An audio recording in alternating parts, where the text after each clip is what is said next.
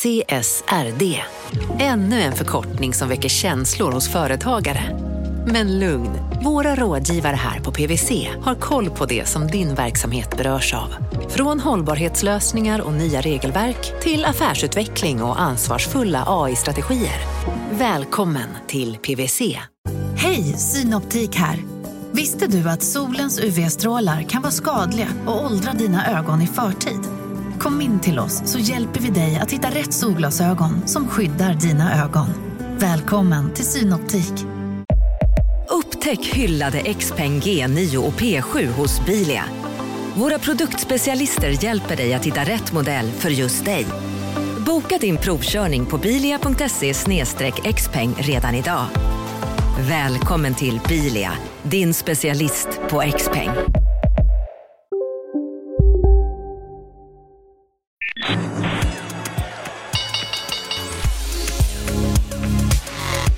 Här är Marknaden med Helene Rothstein. Hej och hjärtligt välkommen till podden Marknaden. Det här är ett program där du har en längre intervju på måndagar och ett veckomagasin på fredagar. Idag ska vi prata om inflationsbesked, otippade aktieraketer och starten på rapportsäsongen som är på ingång. Jag heter Helene Rothstein och med oss i studion idag sitter Lars Söderfjell, aktiestrateg på Ålandsbanken. Välkommen hit! Tackar! Och sen så har vi Therese Persson som är makroanalytiker på Danske Bank. Välkommen! Tack så mycket! Hörni, i morse så kom nya inflationssiffror. SCB meddelade att inflationstakten i Sverige mätt som KPIF kom in på 10,2 procent i december och det kan jämföras med 9,5 procent i november. Analytikerna hade i snitt väntat sig en lägre inflation. Deras prognos var 9,7 procent. Vi har alltså en högre inflation än marknaden hade trott. Vad tänker du om det, Therese? Ja, ja men exakt den kom ut lite högre än eh, vad vi och många andra hade räknat med. Både om man tittar inklusive energi men också om man rensar för energipriserna. Eh, och man kan väl säga att det var ganska många överraskningar ändå. Det var många komponenter som eh, drog iväg mer än vad vi hade räknat med i alla fall. Eh, en sak som jag sa här nu att det var i snitt eh, då 9,7 procent. Men prognoserna varierade. Ni på Danske Bank låg ganska nära på 9,9 och SEB hade 10. Men Riksbanken de trodde 9,1. Det skiljer sig ganska mycket åt där. Vad tänker du om det? Ja men precis, men sen ska man komma ihåg att Riksbankens prognos den gjordes ju också i november. Eh, så att vi andra har ju haft, eh, fått in lite mer information eh, sen den gjordes. Eh, men precis, den, eh, den kom ut högre och det är klart att det gör ju också att pressen för fler räntehöjningar blir större. Eh, Lars, man talar ju om en väldigt makrostyrd börs. Mm. Men Stockholmsbörsen reagerar inte så mycket på det här. Nej, alltså det, Stockholmsbörsen reagerar ju mer på de internationella inflationsdata, till exempel KPI från USA i torsdag. Det blev också ganska nära förväntningarna. Eh, men jag brukar säga att inhemska inflationsdata spelar inte så himla stor roll. Möjligen för bankerna, möjligen för, för liksom ett litet antal eh, bolag. Framförallt spelar det roll för kronan. Eh, ja. Och den, ja, det är ju en historia för sig. Men, men jag brukar säga att Stockholmsbörsen, i alla fall de stora bolagen, där är det betydligt viktigare vad som händer i USA, i Kina och i, i Frankfurt än vad som händer i den svenska ekonomin. Och i USA så var det ju, då var det ju motsatt. Marknaden trodde väl på en högre inflation än vad det blev. Ja, men den kom ut ganska så i linje ändå mm. med vad förväntningarna låg från marknadens håll. Så att, eh, det, det gjorde väl också att eh, marknadsrörelserna inte blev jättestora ändå på det. Steg lite va? Steg lite, lite grann på, på, på det hela. Eh, men det är rätt intressant när man ser inflationsdata. Liksom att I Europa så känns det som att eh, inflationen har rullat över och börjar komma ner. I USA sa, samma, samma sak. Eh, medan Sverige och Finland faktiskt stack ut också på, på uppsidan fortfarande stigande inflation här under, under, under december. Ja, men precis. Vi tror ju väl kanske lite att framförallt i USA har det väl rullat över, men eh, sen kanske i Europa att vi kan nog få se ytterligare någon uppgång där. Eh, men, eh, men därom kan man ju ha olika tankar. Men absolut, jag tycker det framförallt är intressant att Sverige sticker ut om man jämför med de andra nordiska mm. länderna. Och till exempel tittar man på matpriserna så vi gick ner en två procentenheter matpriserna då i, i både Norge och Danmark medan här stiger de fortsatt en procent. Så att det är en otrolig matprisuppgång vi haft förra året. Till exempel. Men vad beror det på? Är, är det vår oligopolmarknad med de stora Ja, ja men eller, eller vad, ja, är, vad är det för någonting? Har ni hunnit titta på kroneffekten i, i det hela, hur stor den var? Ja men det har vi gjort eh, och vi försökte bena ut lite vad kroneffekten har varit till exempel eh, förra året då, och den är inte jättestor faktiskt. Man kan, det, är, det är många som säger det liksom ofta att ja, men det är kronans eh, liksom del men det har snarare varit så att när vi har försökt bena ut i alla fall att Absolut, det är klart att det gynnar ju inte inflationen att kronan liksom försvagas men, men samtidigt så eh, är det snarare så som, att det ser ut som att folk har ju verkligen höjt, eller företag har ju verkligen höjt priserna eh, snarare att det är själva kroneffekten som har gett den här mm. höga inflationen. Då. Eh, är det här toppen av inflationen vi ser nu? Vad tror du? Ja, alltså läget är såklart eh, otroligt osäkert. Vi har, har ju haft i vår prognos att det här är toppen eh, och tror väl fortsatt det. Sen är det klart att det är otroligt osäkert, eh, men även i januari, framförallt den siffran brukar vara ganska så eh, Ja, men dels så gör ju SCB lite omviktningar om konsumtionsmönstren har sett olika ut så viktar man om alla komponenter så att det gör ju att den siffran är extra osäker. Men i, om man tänker i nivåtermer så, så tycker vi ändå att vi, vi är nära liksom toppen eller har nått toppen. Eh, någon tiondel hit eller dit men ja, runt toppen i, i nivåtermer för både svensk del och europeisk del. Då. Har du någon spaning, inflationsspaning? Ja, men det är väl lite grann det vi ser. Vi har sett ganska länge nu att framförallt eh, var, varupriserna, råvaror och annat har, har fallit eh, en hel del, ganska dramatiskt. Stålpriserna på ett år är ner mm. nästan 50 procent internationellt. I dollartermer då, lite, lite mindre i kronor. Då. Eh, vi ser fraktpriser och allt, allt annat sånt som lättar upp ganska snabbt. Eh, däremot så känner väl företagen inte riktigt av det än. Jag var på en konferens här måndag till onsdag nere i Köpenhamn och träffade en 35 företag det är den frågan man har. Vad är ni oroade för under det här året? Efterfrågan eller eh, utbudsbegränsningarna? Förvånansvärt många som svarar fortfarande det är, det är supply chains, det är utbudet som, och, och risken för att, inte, för att leveranskedjorna inte fungerar.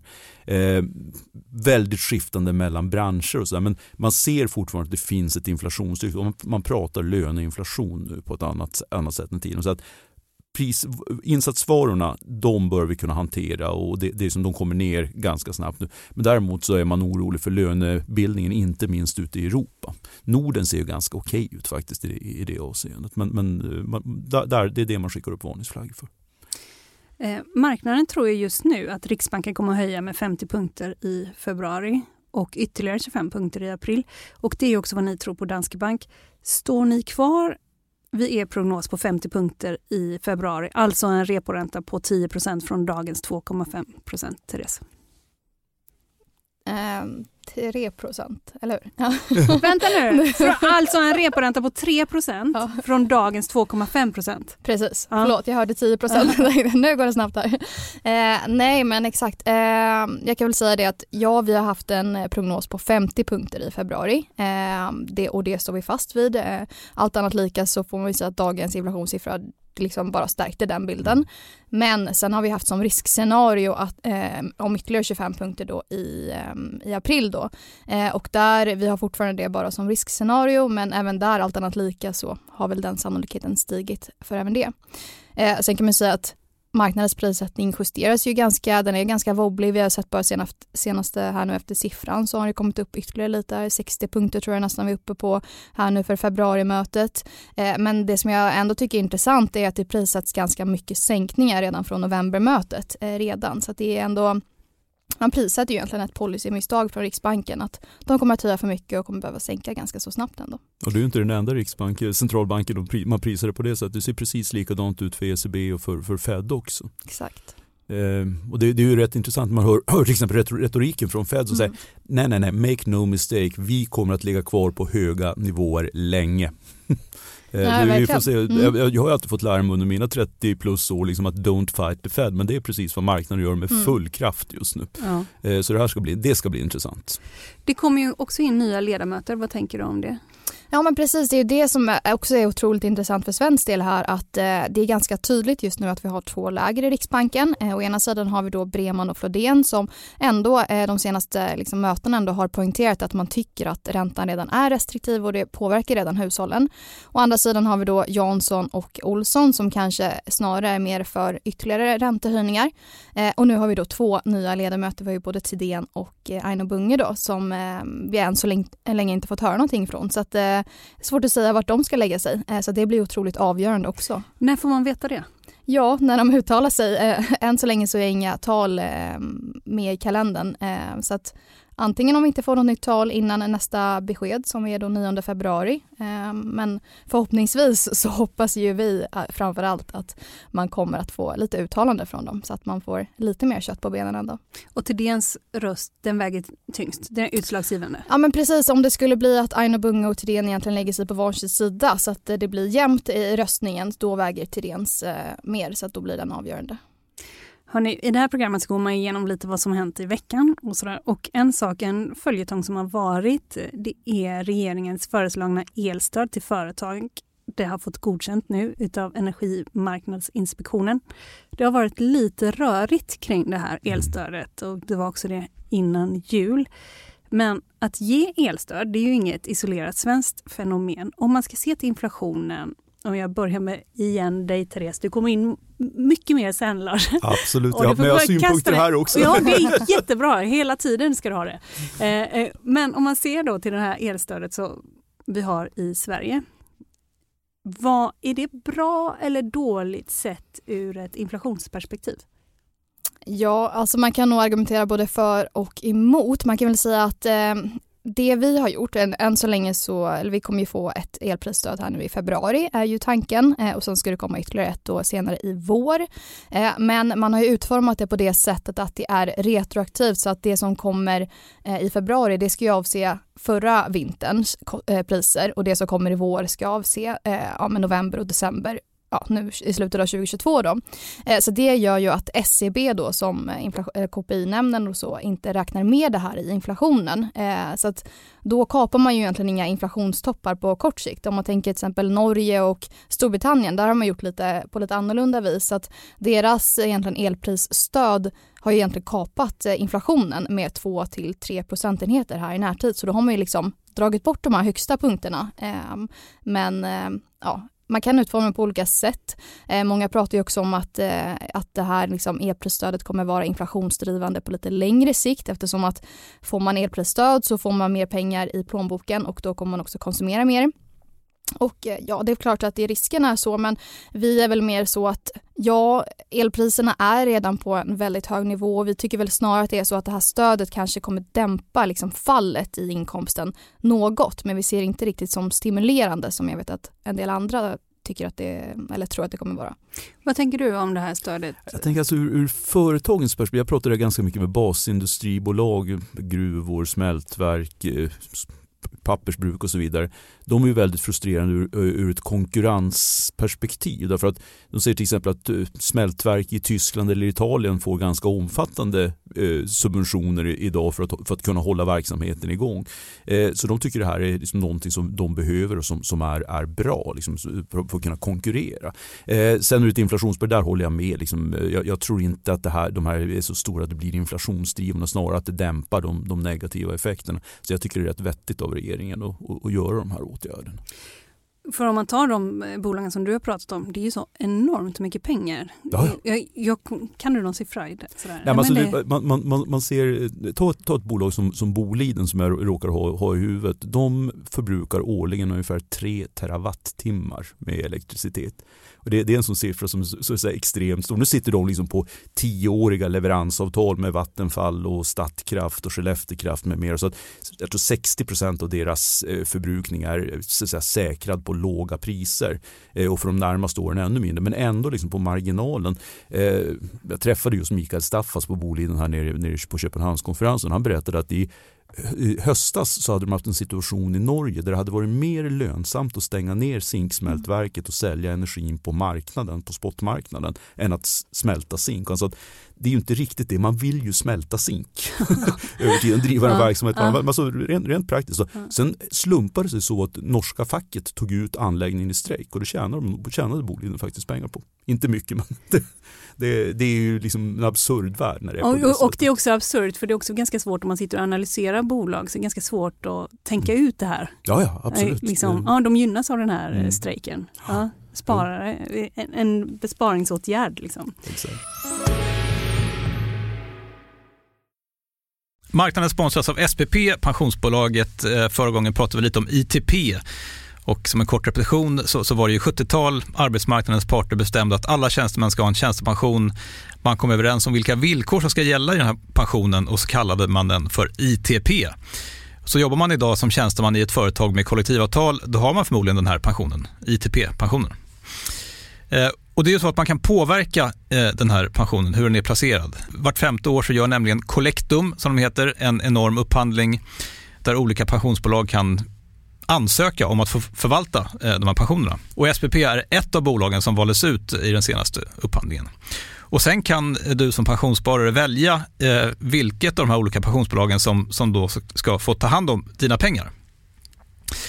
Och tanken med den här upphandlingen är ju att liksom kvalitetssäkra de här olika alternativen eh, men också att förhandla fram stora rabatter så att pensionsspararna ska få ja, kunna spara pengar genom att avgifterna eh, som är så viktiga eh, blir eh, lägre. Och vill man välja någonting i ITP-systemet då finns det en relativt ny sajt som heter avtalat.se. Ehm, där kan man gå in och se hur sin ITP-pension är placerad. Jag gjorde det häromdagen faktiskt. Ehm, idén är att hälften av pengarna alltid ligger i något som kallas för traditionell försäkring. Det här gjorde vi ett avsnitt om i podden Kapitalet nyligen eh, som vi kallade världens bästa sparform. kan man lyssna på om man är intresserad. Eh, den andra halvan eh, den kan man också lägga i en traditionell försäkring eller så kan man placera det i något som kallas för fondförsäkring. Eh, SPP som sagt eh, var ju ett av de fåtal bolagen som valdes ut i den senaste upphandlingen och de finns med som alternativ både med en traditionell försäkring och med eh, fonder. Så det var en liten bakgrund till ITP-systemet. Vill man läsa mer om det här eller typ kolla hur ITP-pensionen är placerad, eh, kanske göra förändringar, då går man in på avtalat.se. Eh, men tack säger jag till SPP som vill göra oss människor mer medvetna om hur enormt viktig pensionen är för oss som en framtida lön, men också som en positiv kraft i samhället eh, och förstås för att ni möjliggör eh, den här podden Marknaden. Om vi går vidare till nästa punkt. Vi kommer att prata börs helt enkelt och veckans kraftiga reaktioner som har varit på Stockholmsbörsen i flera fall. Igår så stod det till exempel klart att telekomleverantören Ericsson gör en avsättning på 2,3 miljarder kronor för böter till den amerikanska staten. Aktien steg på det beskedet och idag så kom man ut och eh, tydliggjorde vissa saker som inte var tydliga igår. Mm. Kan du förklara vad som har hänt här? Du har ju följt det här bolaget länge Lars. Ja, jo precis. Ja. Det, det, det, man får för sina synder skull ibland. Ja. Eh, nej, men så här var det. Man har ju alltså en pågående utredning eh, av, eh, genom Department of Justice i USA avseende händelser och mut, mutor i Irak.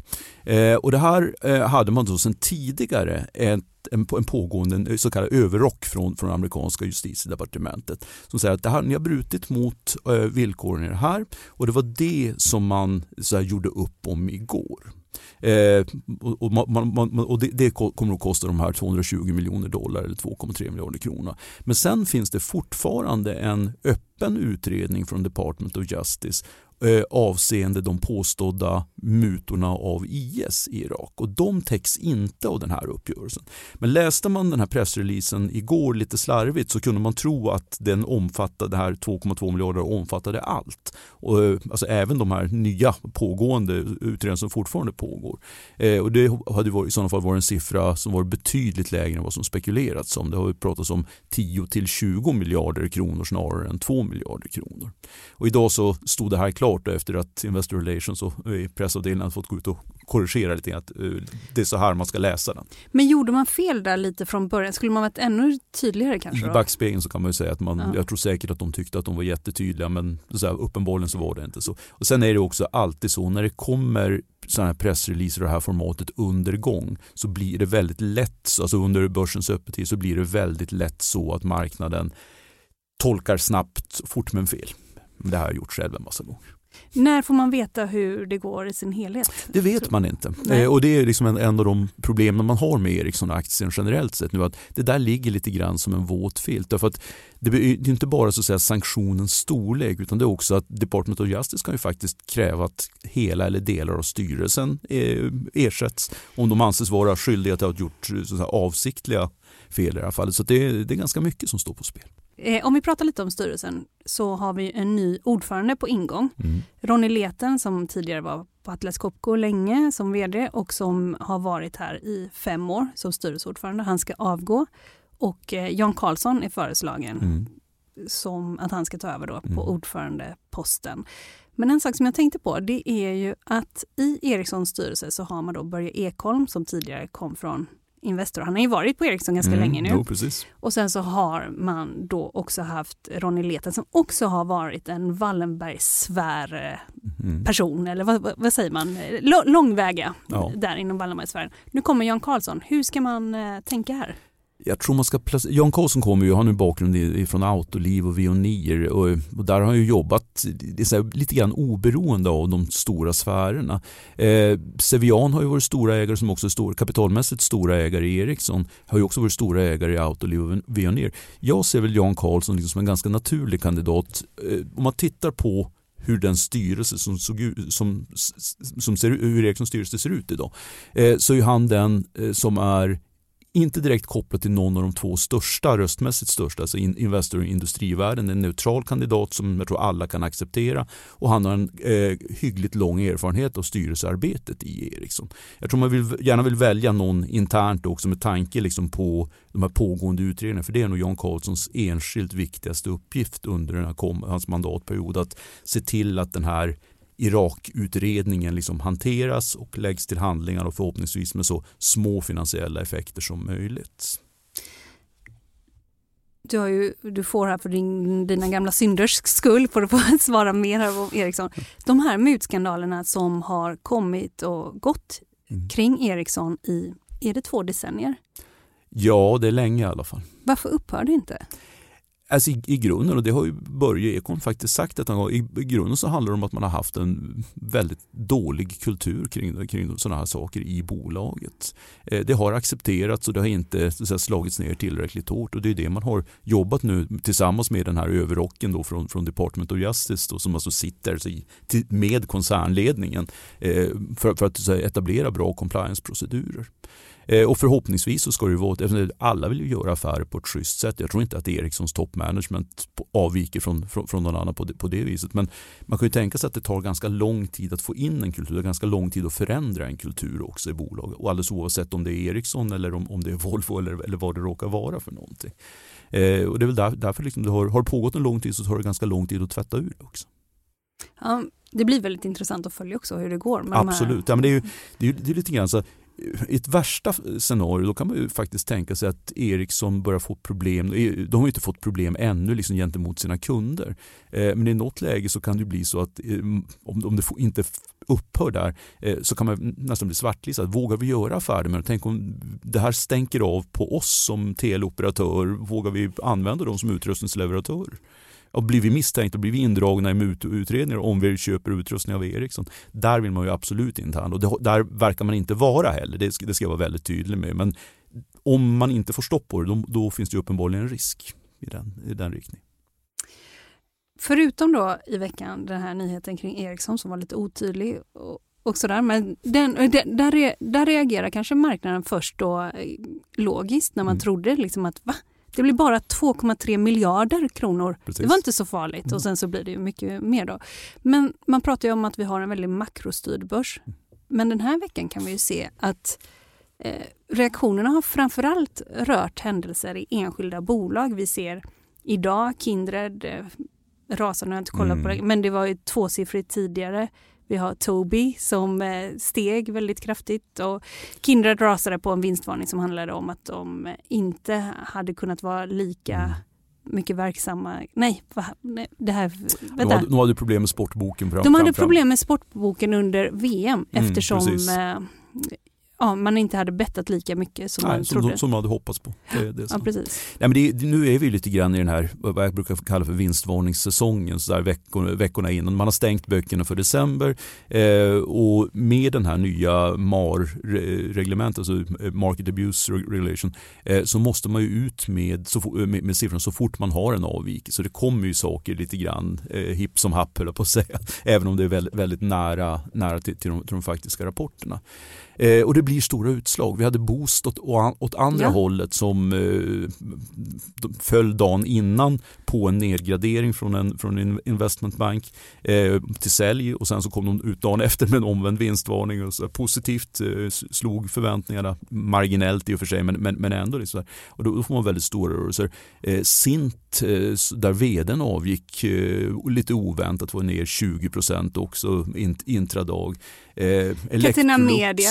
eh, Ja. Catena Media. Ja. Alltså, Det är väldigt mycket den här typen av, av, av rörelser just nu. Jag tror det speglar ganska mycket en, en osäkerhet kring hur ser intjäningen ut i de här bolagen. Framförallt de som ligger så säga, nära konsument för det är där som som jag upplever att de stora rörelserna har varit. Boost, Kindred, Electrolux och så vidare. och så vidare. Right. Eh, däremot så känns industribolagen betydligt mer stabila. Det var också en reflektion som jag gjorde ner, nere i, i, på den Köpenhamnskonferensen. Att, eh, alla stora verkstadsbolag som jag pratar med säger Nej, men alltså, vi har orderböcker som täcker i stort sett hela 2023 så att det ska ganska mycket till för att de ska rubbas. Sen vet vi fortfarande inte hur orderingång och annat kommer att se ut men produktion kommer att hålla uppe ganska, ganska bra eh, under det kommande året. Det är snarare att försöka jobba ner de här eh, stora orderböckerna.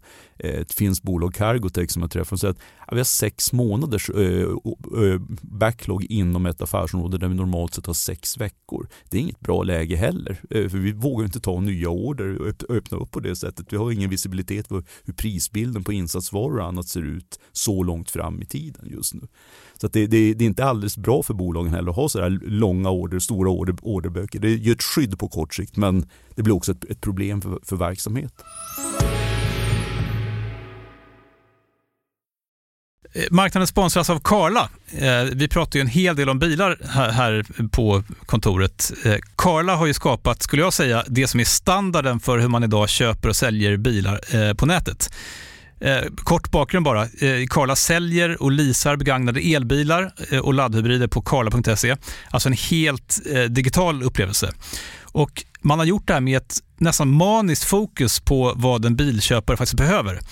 Jag gjorde ju en intervju med en av grundarna, Patrik Illerstig, i marknaden här eh, ganska nyligen, eh, daterad 25 mars, om man vill lyssna på den. Eh, men där berättar han hur de kom in i det här lite från vänster för att försöka uppfinna hela den här liksom bilköpupplevelsen från början. Och de har idag, vilket är rätt otroligt, 4,8 i betyg eh, på Trustpilot. Jag, jag har sett många företagssidor på Trustpilot, men det här är nog bland eh, det bästa jag någonsin sett faktiskt. Man kan sälja bilen till Karla också. Då går man in på karla.se, delar lite info om bilen, sen får man en gratis värdering och ett bud. De hämtar bilen helt gratis i hela Sverige och så har man pengarna på kontot i samma stund som de hämtar bilen. Det är grymt. Eh, Så ska du köpa en ny bil eller sälja din gamla, eller båda delar för den delen, gå in på karla.se och eh, kolla. Alltså karla.se och Karla stavas med C. Tack så mycket till Karla. Rapportsäsongen står ju inför dörren, som vi är inne på här nu Mm. också. Nu är vi i vinstvarningsperioden. Eh, Sverige är ett litet eh, exportberoende land. Den svenska kronan är som bekant väldigt nedtryckt, det har ni noterat. Mm. Det har kommit en debatt i svensk media huruvida Sverige ska gå med i euron eller va, vad säger du om det Therese? Ja, alltså man, det är klart att det är ju inte bra när man har en krona som hela tiden ständigt försvagas, även om det såklart gynnar många exportbolag. Eh, men man kan väl säga att Riksbanken har ju hamnat i lite en rävsax där, för att vanligtvis är det ju så att när man höjer styrräntan kanske mer eller liksom ändå ganska aggressivt som man ändå har gjort, så är det något som ja, men egentligen ska gynna kronan. Eh, men vi ser ju snarare så att framförallt internationella investerare blir allt mer oroliga för att det här kommer egentligen sänka bostadsmarknaden och, och så vidare och, och på så sätt och då eh, försvagas ju kronan av det. Eh, så att det är väl därifrån eh, antar jag att den här eurodiskussionen har kommit och det är väl klart att man ska undersöka, eh, kolla för och nackdelar, det ska man väl hela tiden göra men jag tycker inte att vi är i ett läge där ehm, där vi ska gå in i euro. Jag tror att det, det är väldigt viktigt med att ha Riksbanken som ändå kan avvika lite från ECB och så vidare. Har du någon tanke där Lars? Nej, jag, jag bara håller med. Jag röstade nej i folkomröstningen Mm. när, när, när det begav sig. Jag Ja. skulle göra det igen. Ja. Eh, så att säga, jag tror att eh, vi är betjänta av att kunna föra en självständig penningpolitik, eller i alla fall en någorlunda självständig penningpolitik, för det vi är ju beroende av ECB väldigt mycket, vad som händer internationellt. Men också så, så innebär det ju, jag tror att ska man få en, det där att funka så måste man också lämna ifrån sig ett större del av, en större del av finanspolitiken eh, till EU och, och det är inte jag så road av. Eh, nu vad det gäller de, nu, nu pratar du om tidigare om orderingång och sådär mm. och eh, om man ser till verkstad som sektor, är det framförallt det man ska hålla koll på nu inför rapportsäsongen? Ja, jag tycker det, det, det är intressant med, med orderingången just i, i verkstadsindustrin därför att eh, vi plockar inte inte egentligen upp några jätteoroande signaler från bolagen men däremot så visar ju makrodata med all önskvärd mm. tydlighet att orderingången är på väg neråt. Eh, nu kanske man fick en delförklaring när man såg till exempel Electrolux vinstvarning tidigare i veckan. Det var ju en ganska brutal eh, volymnedgång som de hade här under fjärde kvartalet drivet av lageravveckling framför allt. Eh, Atlas Copco blir jätteintressant när de kommer in här om två veckor ungefär. Eh, de har ju ett affärsområde vakuumteknik som säljer väldigt mycket till halvledarindustrin. Där får vi mycket signaler från deras kunder om att de drar ner på sina investeringar, skjuter fram dem i tiden och så vidare. Och hur mycket det har hunnit slå igenom eh, i det fallet. Eh, Sandvik är ju först ut av de här stora bolagen, stora verkstadsbolagen kommer den 20 om jag inte minns alldeles fel. Eh, där blir det mer det är mer industrikonjunktur i realtid som, som jag brukar säga. Man, man, ser det är förbrukningsmaterial, vändskär, skärande verktyg och så vidare. Men man kommer få se ett par saker. Där. Dels hur industrikonjunkturen ser ut i olika eh, regioner eh, och sen så kommer man också se på gruvsidan. Om for, gruvbolagen fortsätter att hålla i eh, sin, sina, sina ganska, de har ju haft stöd av ganska hyggliga metallpriser fortfarande. Trots att de har kommit ner lite grann från, från de absoluta toppnivåerna eh, så tror jag nästan vartenda gruvprojekt i världen är lönsamt med de metallpriser som råder just nu. Avspeglas det i Sandviks orderingång? Och det finns massor med sådana saker som kommer. Så jag, jag kommer att titta väldigt mycket på verkstad och orderingången här under eh, de kommande veckorna. Den här då skiftningen som har varit från tillväxtaktier till värdeaktier. Är den tjatig att prata om det där eller håller det i sig? Vad säger du? För en värdeinvesterare som mig så är den absolut inte tjatig att prata om. Äntligen så har, du, du, så har jag min plats i solen. Nej men det, det, det är klart. Alltså, det som har hänt upplever jag det är att vi har gått från en värld med negativa till, eh, realräntor till positiva realräntor. Har man positiva realräntor då kommer den där fliken på Excelbladet som heter valuation helt plötsligt in i spel igen som den inte har varit på två år.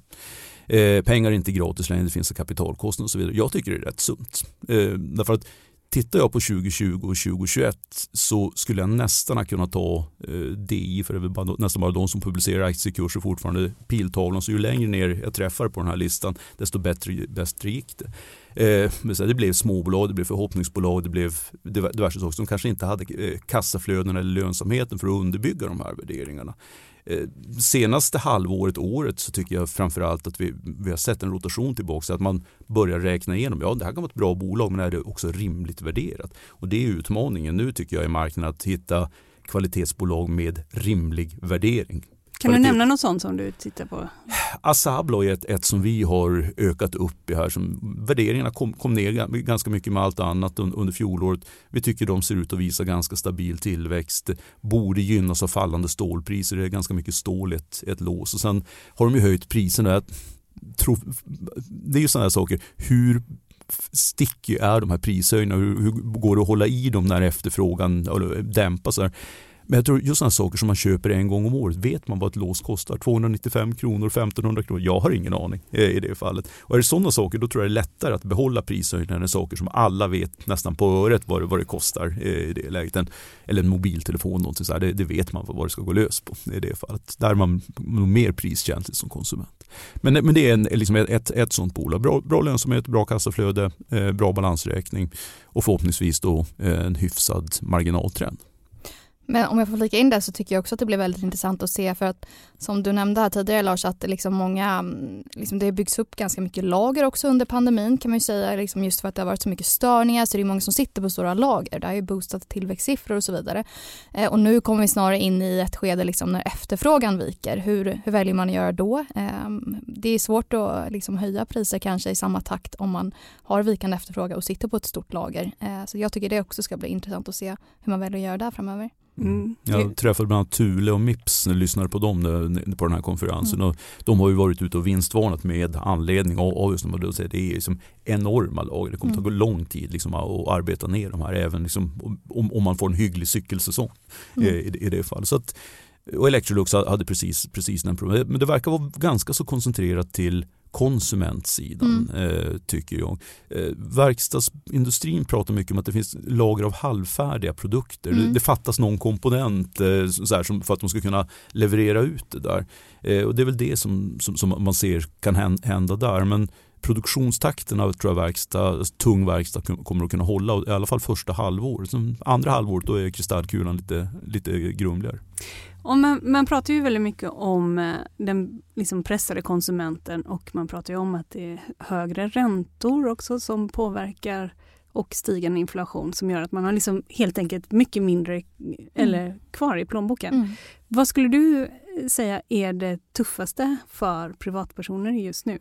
Eh, det tuffaste är nog att allt kommer på en och samma gång. Att man har liksom dels den här höga inflationen. Eh, för svensk del har vi ju, det har inte hänt någonting på inkomstsidan än så länge så att liksom köpkraften den, den, den dämpas ju otroligt. Eh, och samtidigt har man då höga energipriser, man har höga matpriser, sånt som kanske är svårt att undvika. Uh, gud, jag glömde nämna elpriserna. Uh. Ja men precis och sen så även räntehöjningar på det så att det mm. blir liksom slag från, från många håll här utan att det händer någonting på inkomstsidan. Så jag tror att det kommer vara otroligt tufft för, för många hushåll.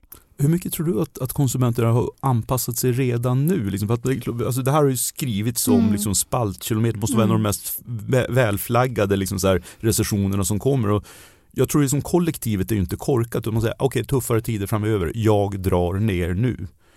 Alltså om jag ska vara, nu låter man ju väldigt liksom cynisk men om, jag tycker ändå att man blir en, gång på gång ganska överraskad att man liksom hushåll generellt är ju ganska kortsiktiga. Eh, så att eh, jag tror inte allt för mycket. Än så länge har inte mycket av de här räntehöjningarna ens börjat kännas av. Eh, det är klart att liksom, en del har ju slagit igenom men de har inte slagit ut eller igenom eh, fullt ut i ekonomin. Och det har varit julhandel, man ska köpa julklappar. Jag tror snarare att nu liksom när elräkningar och så vidare börjar komma eh, så tror jag att det kommer bli ett, för konsumtionen har ju ändå hållit uppe ganska väl. Vi har ändå varit överraskade att den ändå har liksom, vi trodde att det skulle gå ner mer eh, och tidigare eh, men jag tror nog att det kommer. Det är nog bara tyvärr en tidsfråga innan och, det också börjar synas. Och, och du sa alltså mer cynisk, menar du liksom att man borde förstå lite bättre ungefär? Eller vad?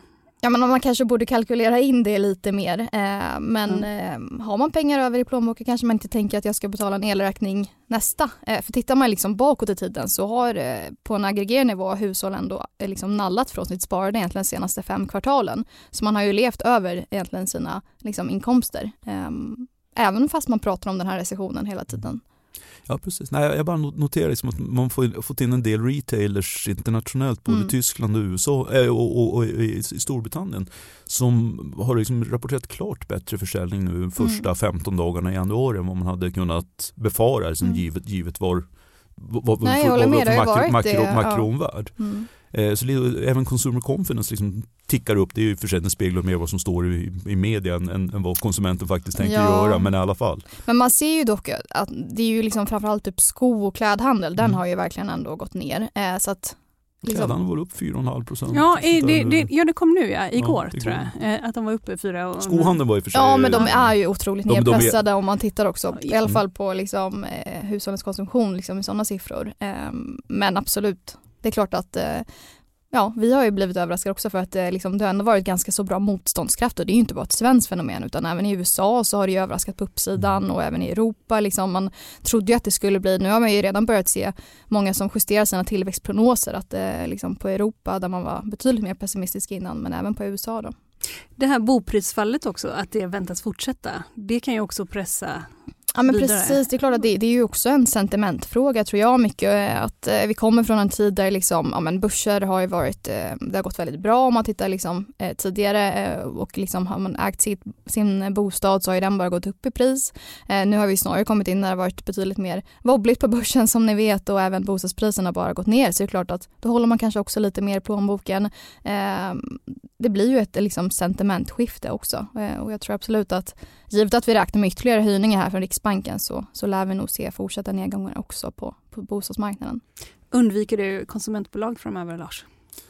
Jag har undvikit konsumentbolag i ett år ungefär. Men nu börjar jag faktiskt titta på om det inte är dags, dags att köpa dem. Just, just därför att det är, det är liksom en sån konsensus-trade att vara kort konsumentaktier.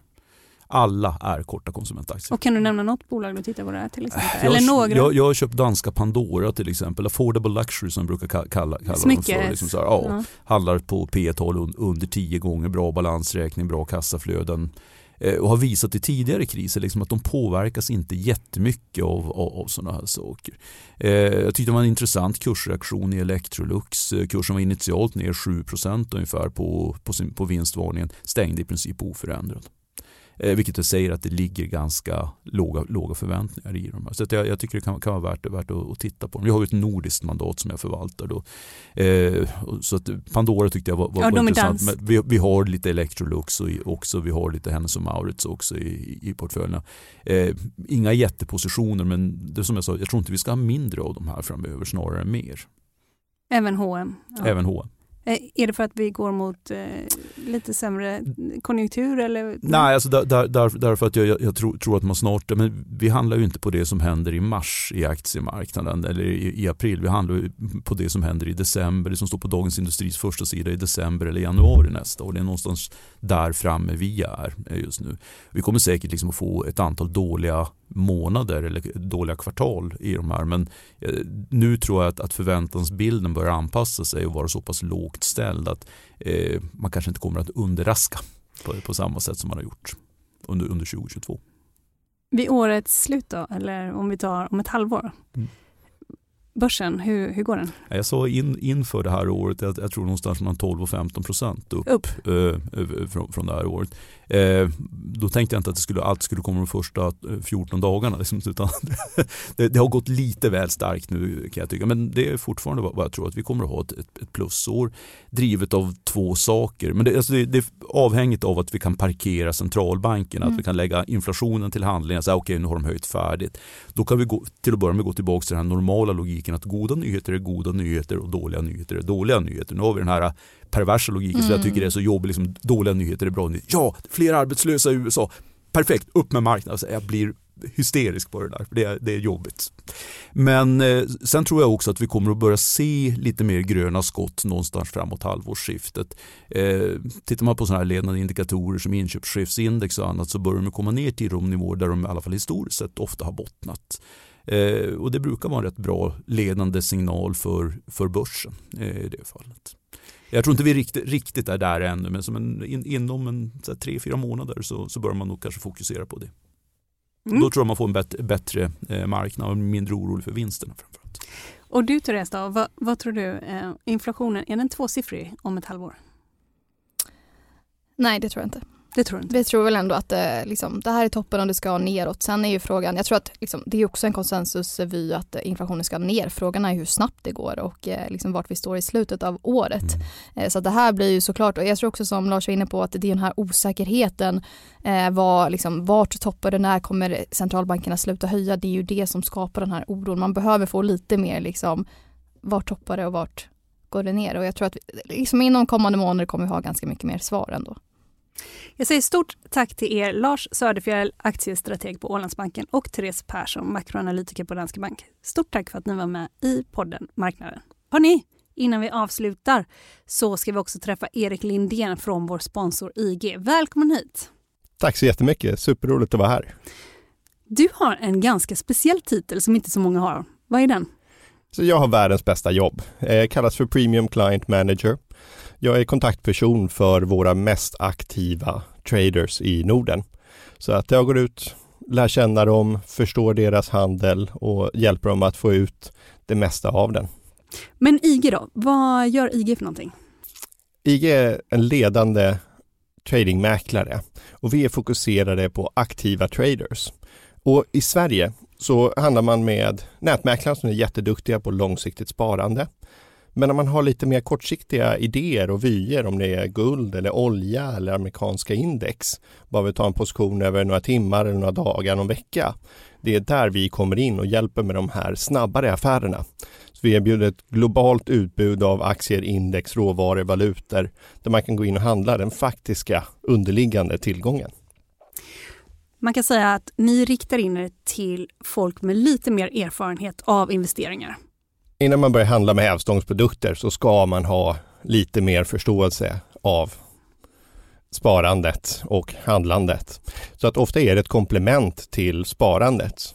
Man har sparat i aktier, tittat på OMXen och till slut fått en känsla för att nej men nu har börsen gått upp några dagar för mycket. Jag tror att den kommer gå ner idag. Och så tar man en kort position över dagen i index. Ofta är det där många kommer in i tradingen, att de blir experter på en produkt. Sen är det nyttigt att bredda sig och börja titta på fler. Och där finns IG och har det här globala utbudet där du får alla produkterna på en plattform.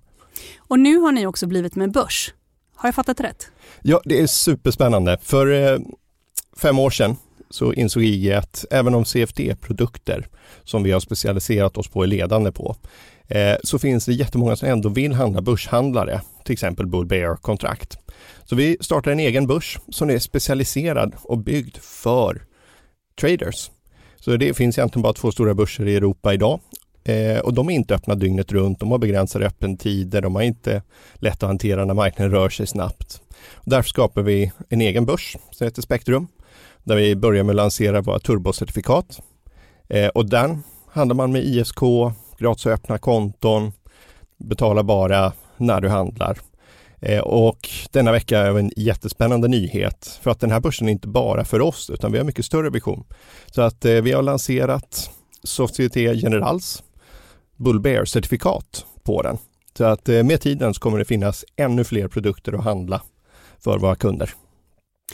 Hur gör man då om man vill börja handla på den här börsen? Gå in på ig.se. Eh, något som är jättesmidigt för den som vill komma igång så finns det möjlighet att öppna gratis demokonto där man kan direkt börja handla, testa sina tradingstrategier, se hur det funkar, handla runt i världen. Sen ringer vi upp alla kunder när de öppnar konton för att hjälpa dem och se, har du några frågor, några funderingar, något vi kan hjälpa med? Och vad undrar folk oftast?